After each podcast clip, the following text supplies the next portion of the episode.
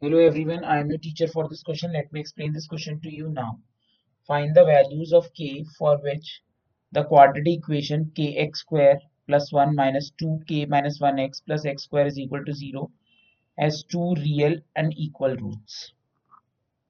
हमें इक्वेशन जो दी हुई है वो दी है k x square plus one minus two k minus one x plus x square is equal हम इक्वेशन को थोड़ा सा सिंप्लीफाई करेंगे।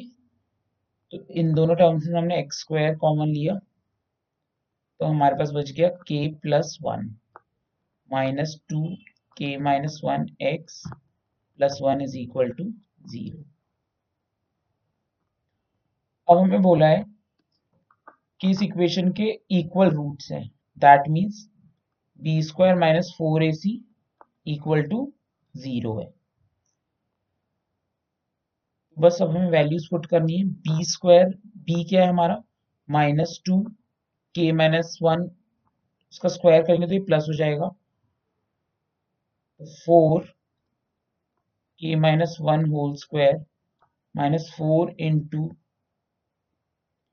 a is k plus one c is one तो दैट्स तो हमने इसको सिंप्लीफाई किया। तो हमारे पास आ गया four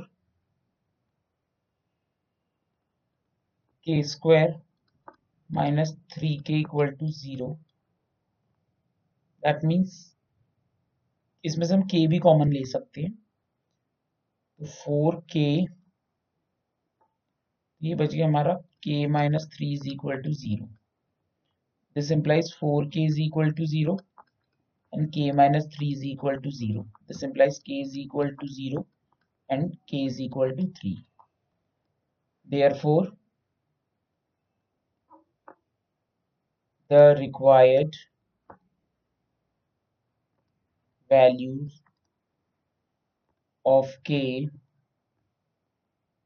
is 0 or 3. That's it. I hope you all have understood the explanation. Thank you.